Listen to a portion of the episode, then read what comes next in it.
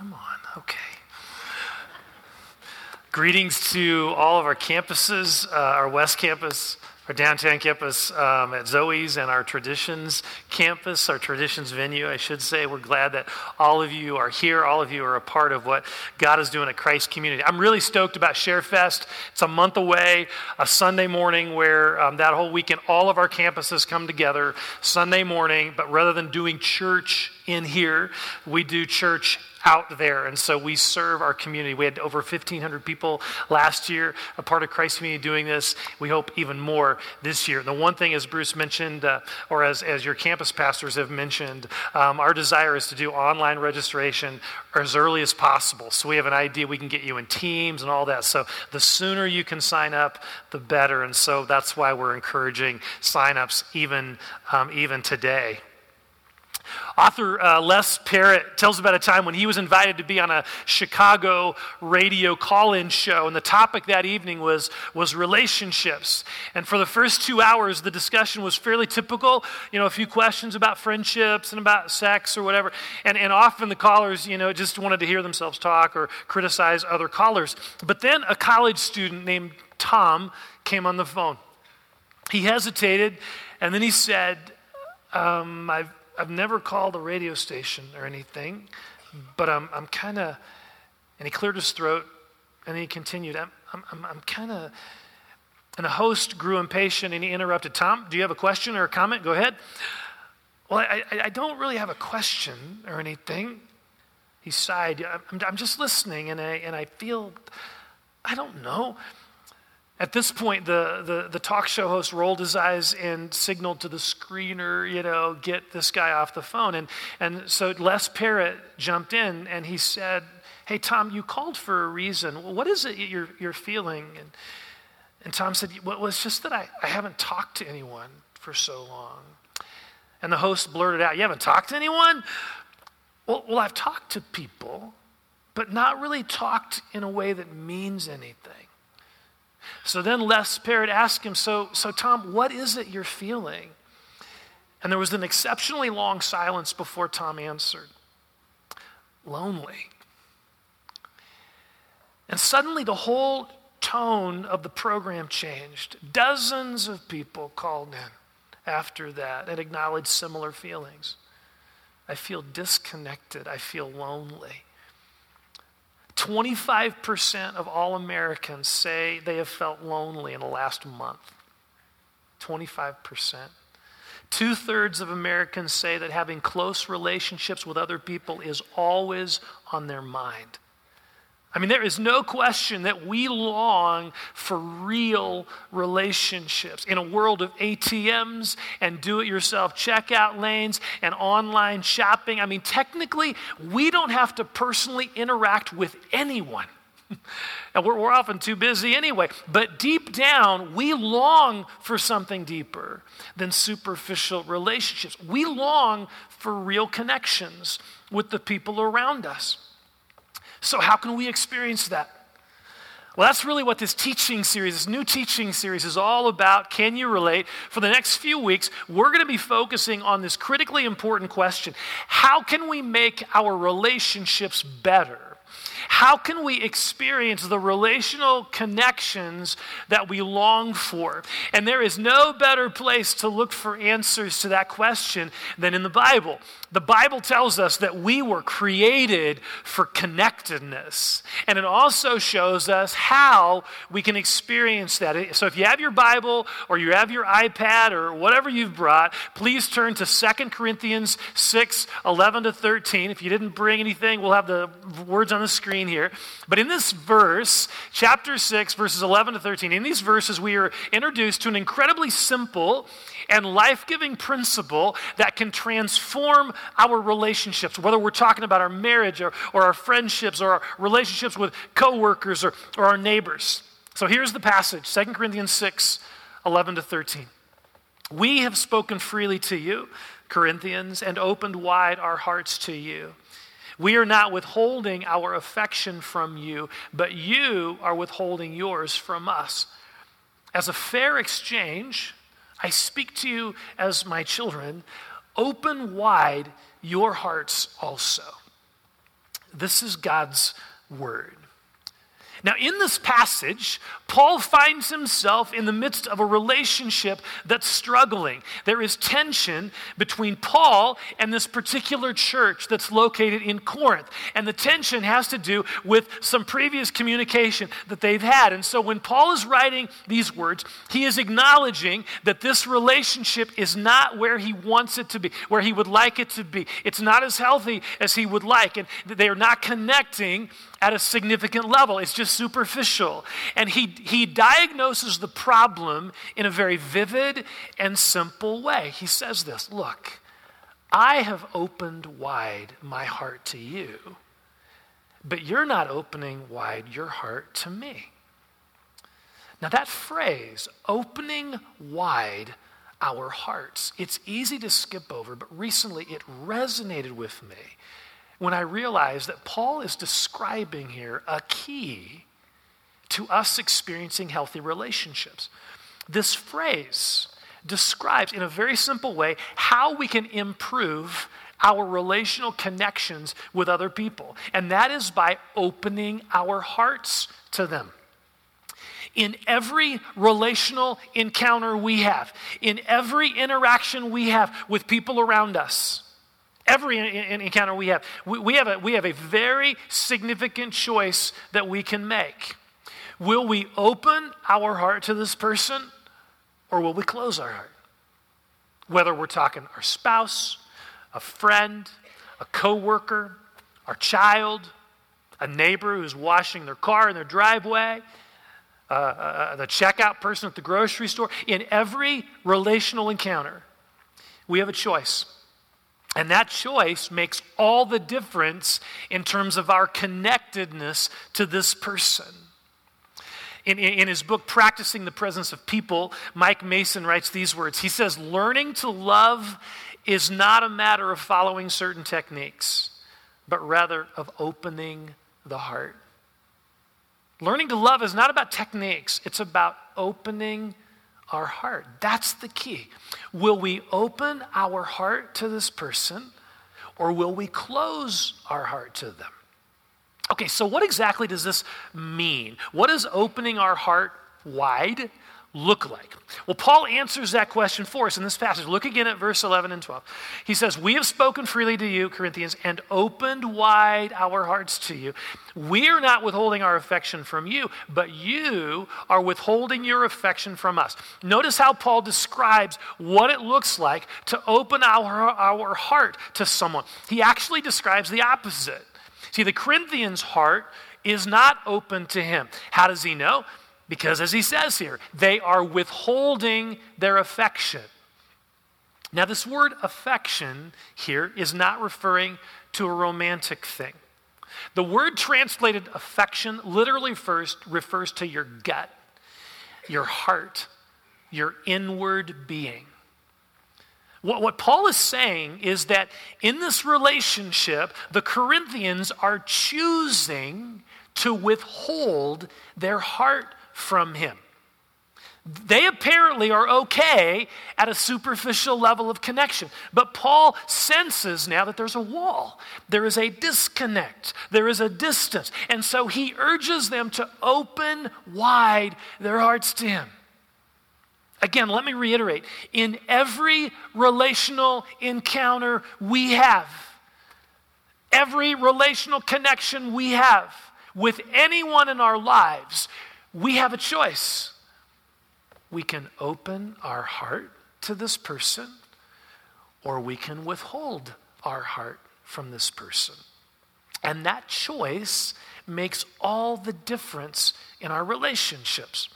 Now, I know at this point some of you are thinking, ah, this is so nebulous. What's he talking about here? This concept seems nebulous. So let me give you a clear picture from the life of Jesus, a clear picture of what I'm talking about here, what I think Paul is talking about here. There are many we could choose from in the life of Jesus, and that's because Jesus consistently demonstrated this capacity to open his heart to people. And often, by way of contrast, his disciples rarely did, okay?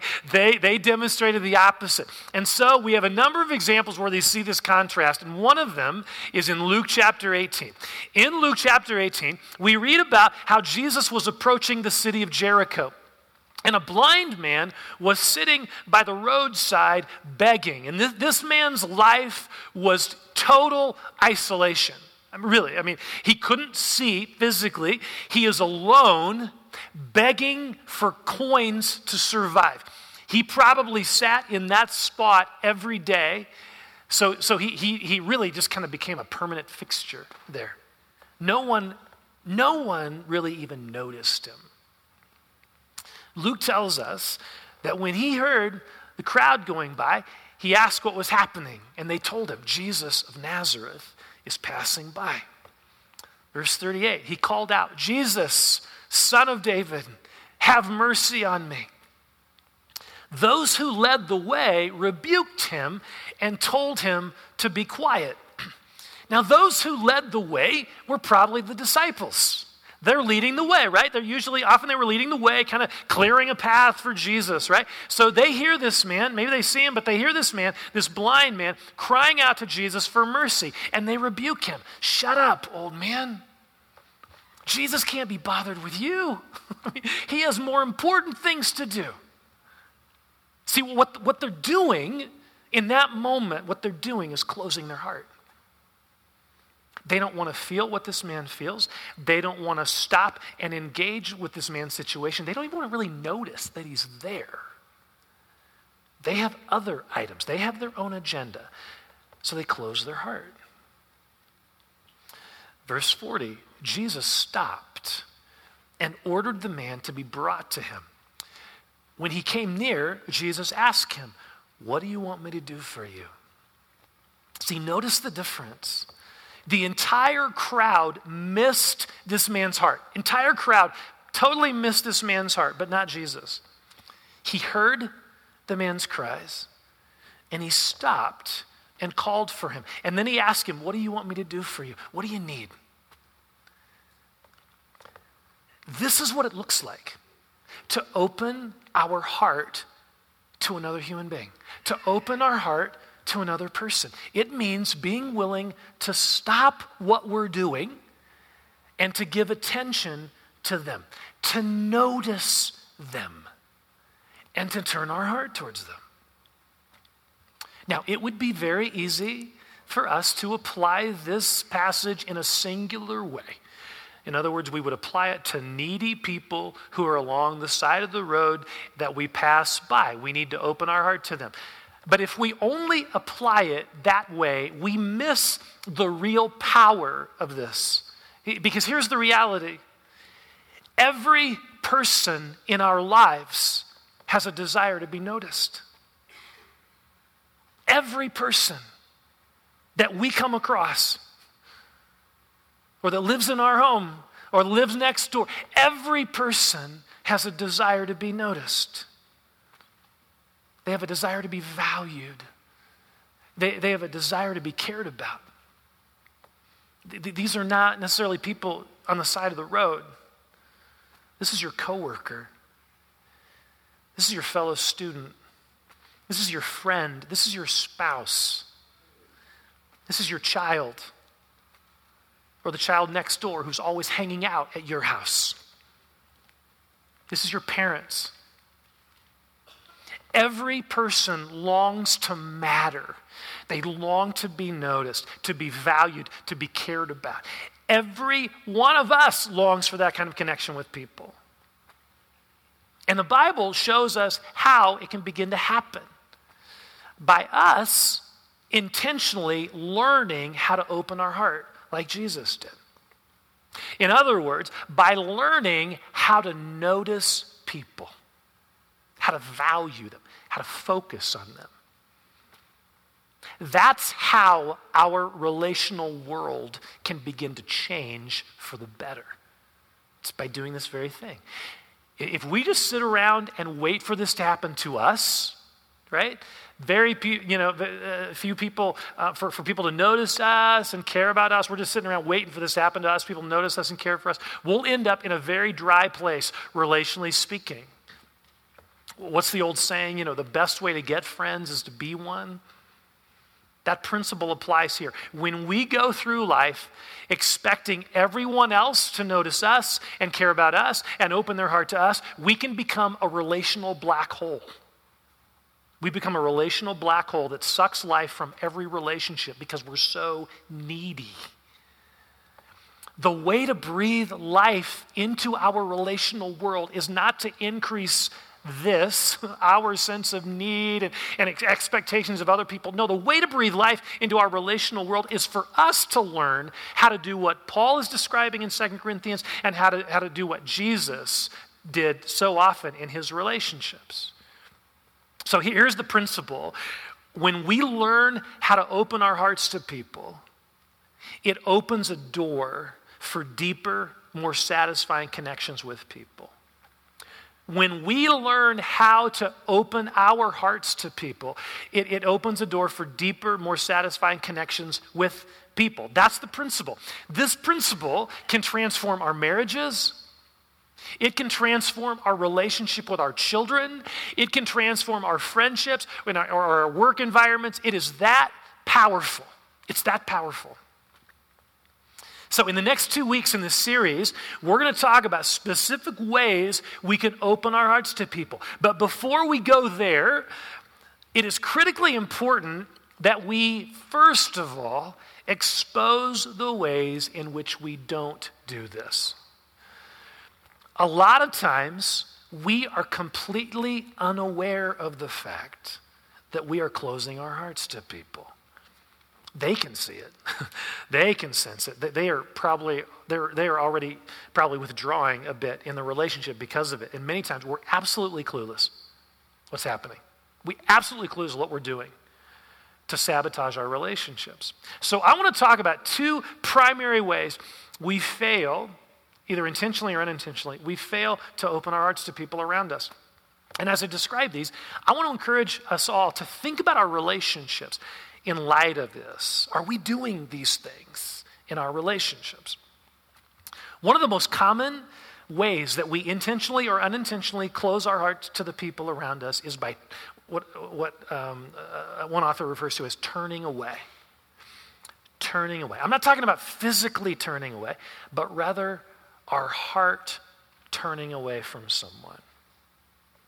How in a relationship, we choose, intentionally or unintentionally, we choose to not pay attention to this person, to not focus on them, to not really notice them. This, this is what the disciples were doing in the passage we read a moment ago, right? They didn't want to pay attention to the man on the side of the road.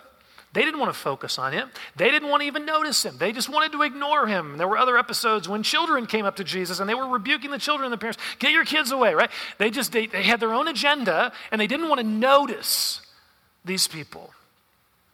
They didn't want to focus on them. They just wanted to ignore them. And this is exactly what we often do in our relationships, especially our closest relationships.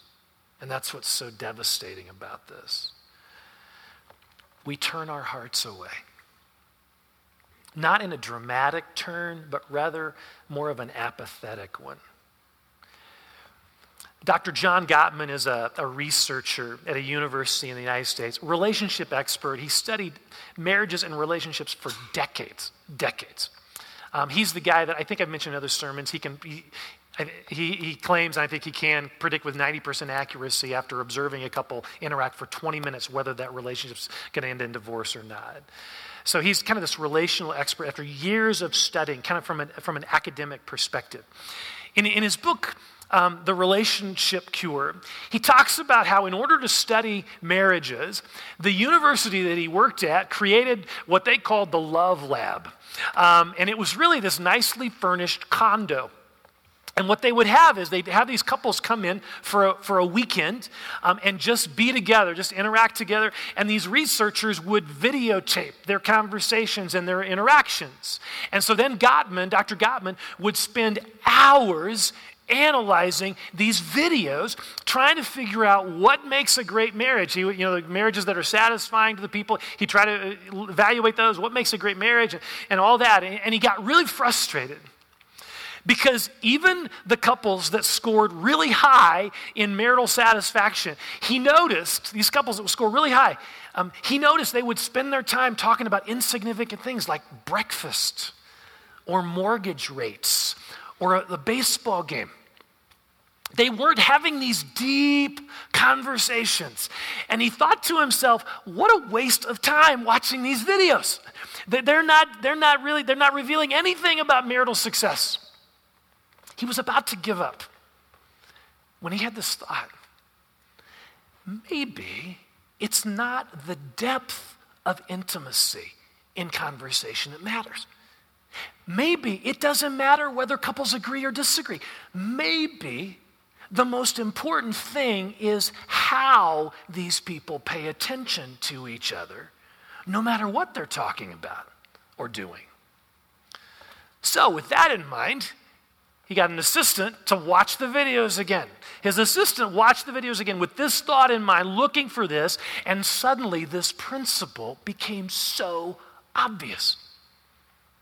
This is what he writes. He says, Sure enough, my assistant saw couples facing a certain set of choices at every turn, multiple times in their relationship, multiple times a day, facing a set of choices at every turn. The, for instance, the wife reads a funny tidbit from a magazine to her husband. Will he look up and smile? Will he ignore her? Or will he snap at her to be quiet? The husband points to an ad in the paper for stereo equipment. Will she acknowledge his interest? Will she look past it to the ads for women's shoes? Or will she frown in disapproval? See, in, in all these seemingly meaningless interactions, a very significant dynamic was either happening or not. And it all boiled down to this were they paying attention to the other person or not? Were their hearts open? Were they turning towards each other? Were they noticing the other person? When one person would share something, would the other person listen and engage? Would they open their heart to each other, caring about what the other person cared about, or would they just ignore them or dismiss them? So these research discovered, the researchers discovered after studying hundreds and hundreds of marriages, they discovered that in healthy marriages, this turning towards each other happens a lot. And in unhealthy marriages, it doesn't happen very much. Instead, in unhealthy marriages, instead, they do a lot of turning away from each other. Someone is talking, and the other person is reading the newspaper. Basically, ignoring what's being said or changing the subject. And what happens is we miss this person's heart. We're too busy or too preoccupied or too focused on our own stuff that we don't stop and pay attention to them. We don't listen to them. We don't express any kind of response to what they're saying. We're texting, we're focusing on something else. We're totally missing their heart. This can happen in any of our relationships. Parents that basically miss their kid's heart because they're not attentive, they're not paying attention. I'm sure, you know, we, we see this all the time, don't we? Just two weeks ago, I was at a hotel swimming pool, swimming with Josh and, and our kids, and, um, and uh, hotel swimming pool, and there was a little five year old girl there swimming alone. Her mom was dressed on the side of the pool playing games on her smartphone the whole time. Our, you know, our children long to be noticed by us to, to, for us to engage with them? Are we missing their heart? Or what about friends that miss each other's heart because of the same reason, just not being attentive? Oh, they like when, when I can talk and the other person listens to me, but oh, when they start talking, eh. How many relationships are like that? We really love to share what's going on with us, but we don't engage when they're talking. Or maybe a boss with his, his or her employees. See, that this principle here has huge relational ramifications, huge in every relationship. Why? And here's why. Because when, when people sense that our heart is closed, that we're not noticing them, that we're not paying attention to them, guess what? They're going to just stop trying to connect with us. Often they, they, they stop very quickly because our response is communicating volumes. We, we don't really care about what they're feeling or what they're interested in. What's the use? The newspaper or the television show or checking Facebook on our cell phone, that's more important to us. That's what we're communicating. And what's sad is that this reality, this, this, this, this, this experience we're talking about, it's rarely, it's rarely an intentional thing that we're deliberately doing to try to hurt people and sabotage our relationships. It's not. It's not, usually it's not intentional, but the end result is the same. we're sabotaging our relationships. The people around us all know how they rate in comparison to these other things in our life or the other things that are on our mind or, you know, or work. They, they, and they give up trying. They just give up. So, one way we close our heart is by turning away our heart, by not paying attention, by not really engaging or listening, by being distracted by other things. We just we don't notice this person. We don't focus on them. Another way we close our heart is by turning against. Not turning away, that's more ignoring, not noticing. This is turning against another person. This is what was happening in Paul's letter to the Corinthians. They were withholding their affection from him. They weren't opening their hearts to him. Why? Well, when you read further um, in the letter, you realize it was because they were probably ticked. They were angry. Um, they were hurt. He had previously sent them a letter with, um, you know, had some, some hard things that he said to them, and they were still reeling a bit from, from that. They were withholding their hearts from him. So, we, you know, we see this turning away vividly in, in, um, in Genesis chapter 3. So Adam and Eve had this incredible relationship, Genesis 1 and 2, incredible relationship, caring for each other, loving each other, and then sin entered the picture. And what happened? They turn against each other. They are self conscious, they're hiding from each other, they start blaming each other. See, this is just this is another way we close our heart to people. We, we turn against them. That's another way we close our heart. We turn against them. We let, we let sarcasm and criticism creep in. So a friend says to us, Boy, I'd really like to learn to paint. And we respond, You paint? I mean, you don't have a creative bone in your body. That kind of response is so wounding and it fails to engage the person's heart. That kind of sarcasm. And we could have just have easy, we could have just as easily said, painting? Really? Tell me about that. Why are you interested in that? When did that, when did that interest happen? I think a lot of families have this, this kind of dynamic in them sarcasm, shaming, criticism. We think we're being funny. We're not. We're wounding people all around us. It's not funny. People may laugh, but it hurts because we're making fun of them. Or, you know, there's a sarcastic element to it, there's a critical part of that, and it hurts. And what happens is it creates an environment where no one's heart is open. No one's heart is open. It's just too painful.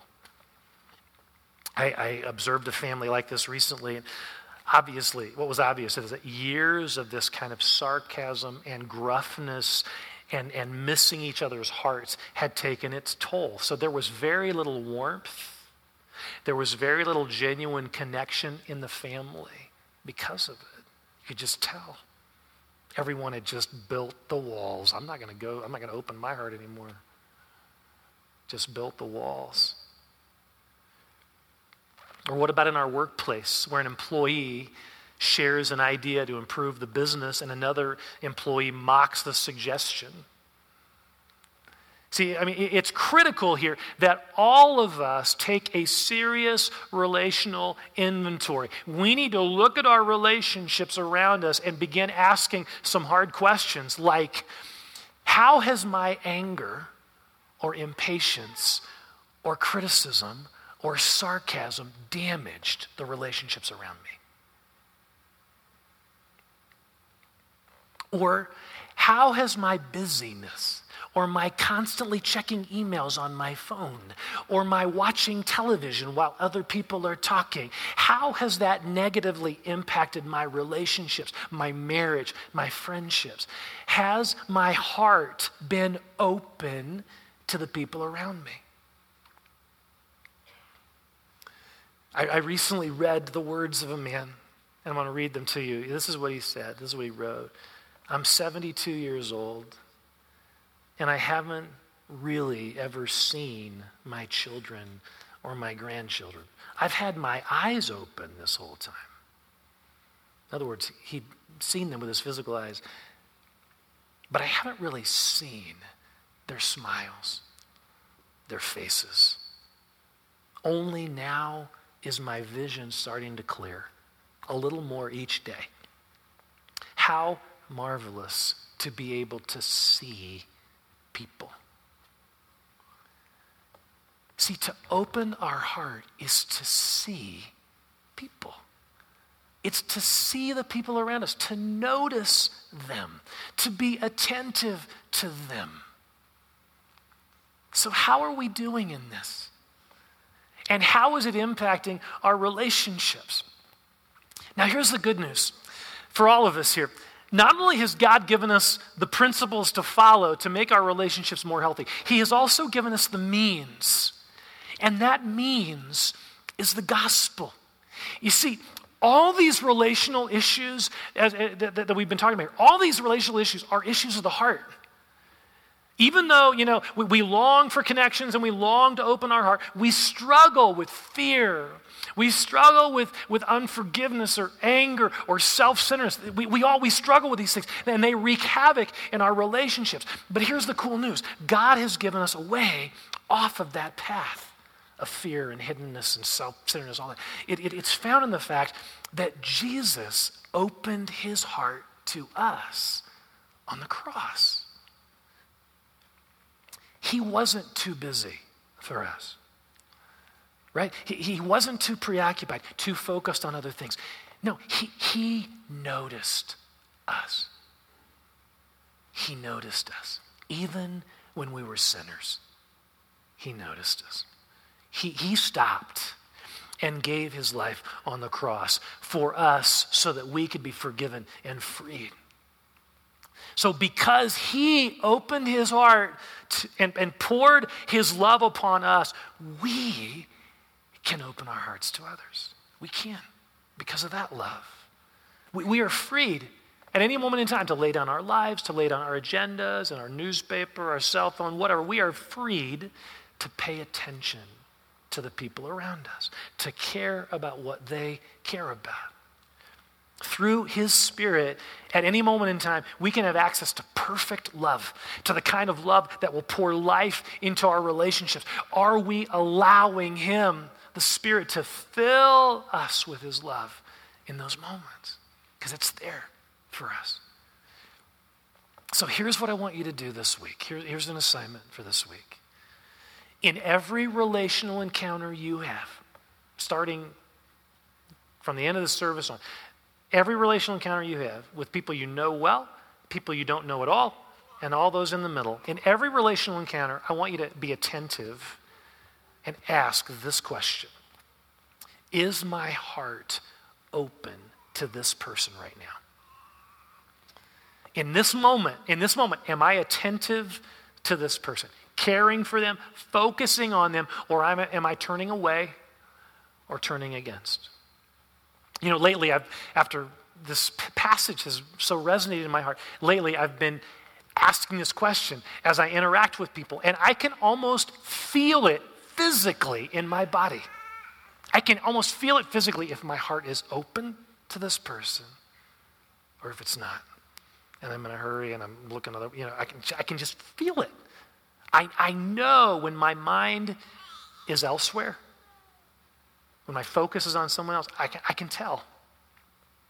And here's the scary part most of the time, the people around us can tell as well.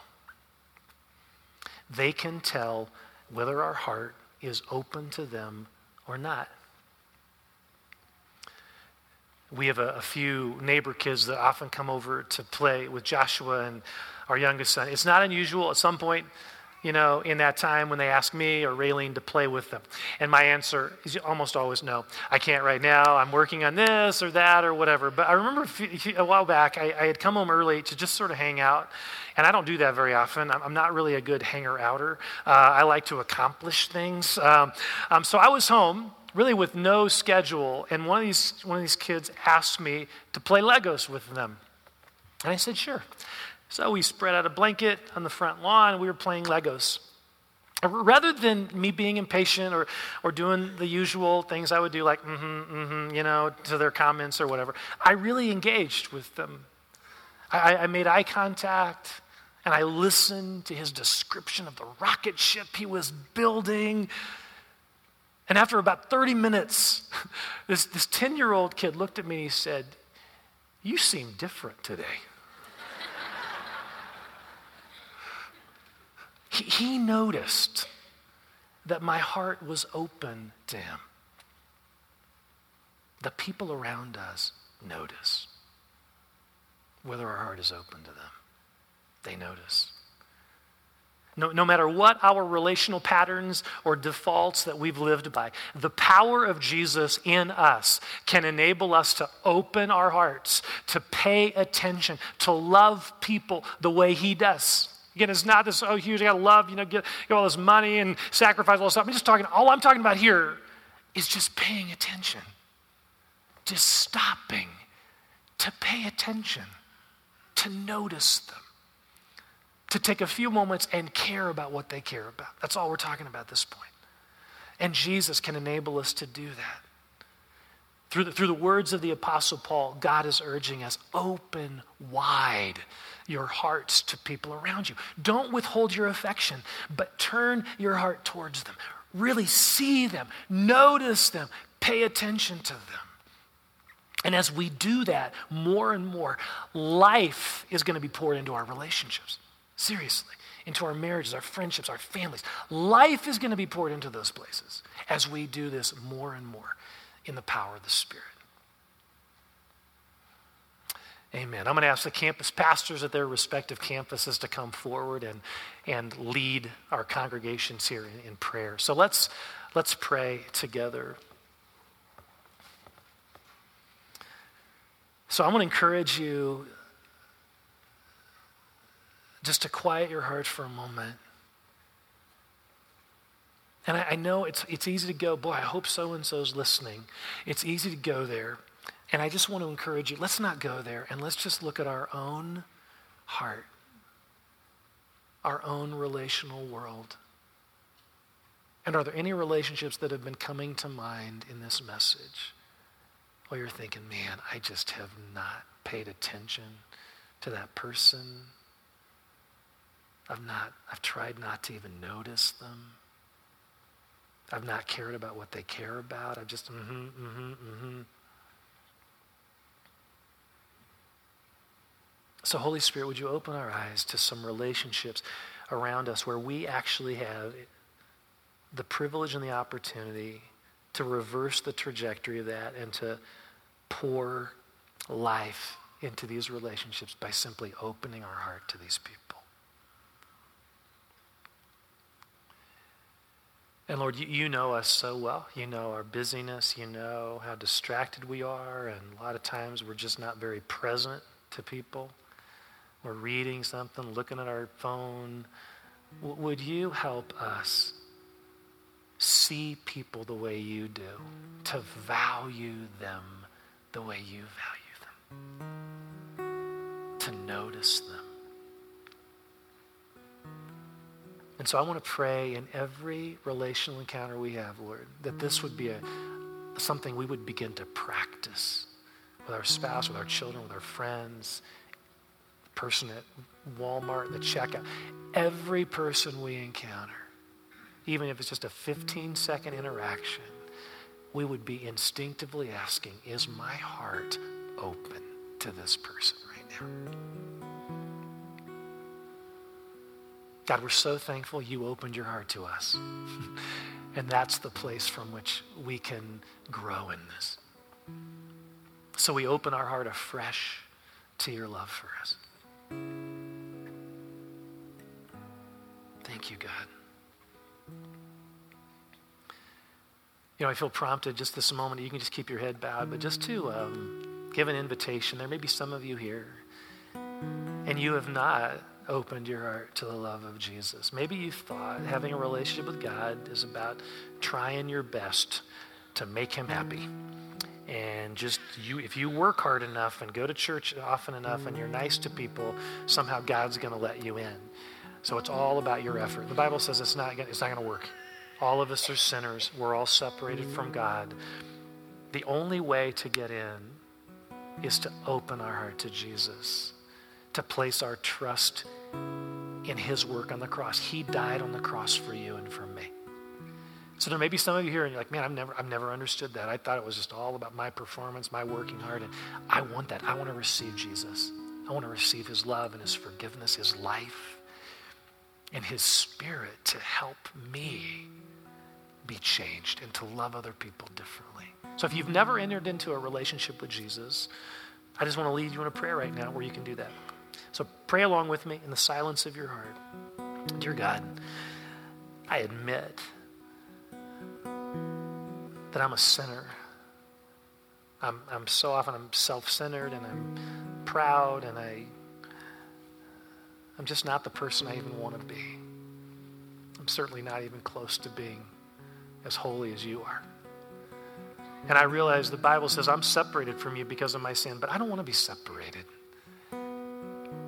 I, I believe that Jesus died on the cross for me. You, Jesus, you paid my penalty for my sin. You paid for that on the cross. I'm so grateful you opened your heart to me in that way. And I choose right now to place my trust in you. I open my heart to you to receive you. And I pray that you would forgive my sin, all of it. And you would come live in me through the presence of your spirit. Fill me with your love. Be changing me now through your love. So, Lord, I want to pray for anyone who prayed that prayer. Thank you Thank you for that. I pray you'd help them grow in this relationship with you. Whether it's to getting connected with other believers, maybe it's our Alpha course starting up soon, that they would grow in this relationship with you. Pray for that. I pray for all of us just to grow in our experience of your love.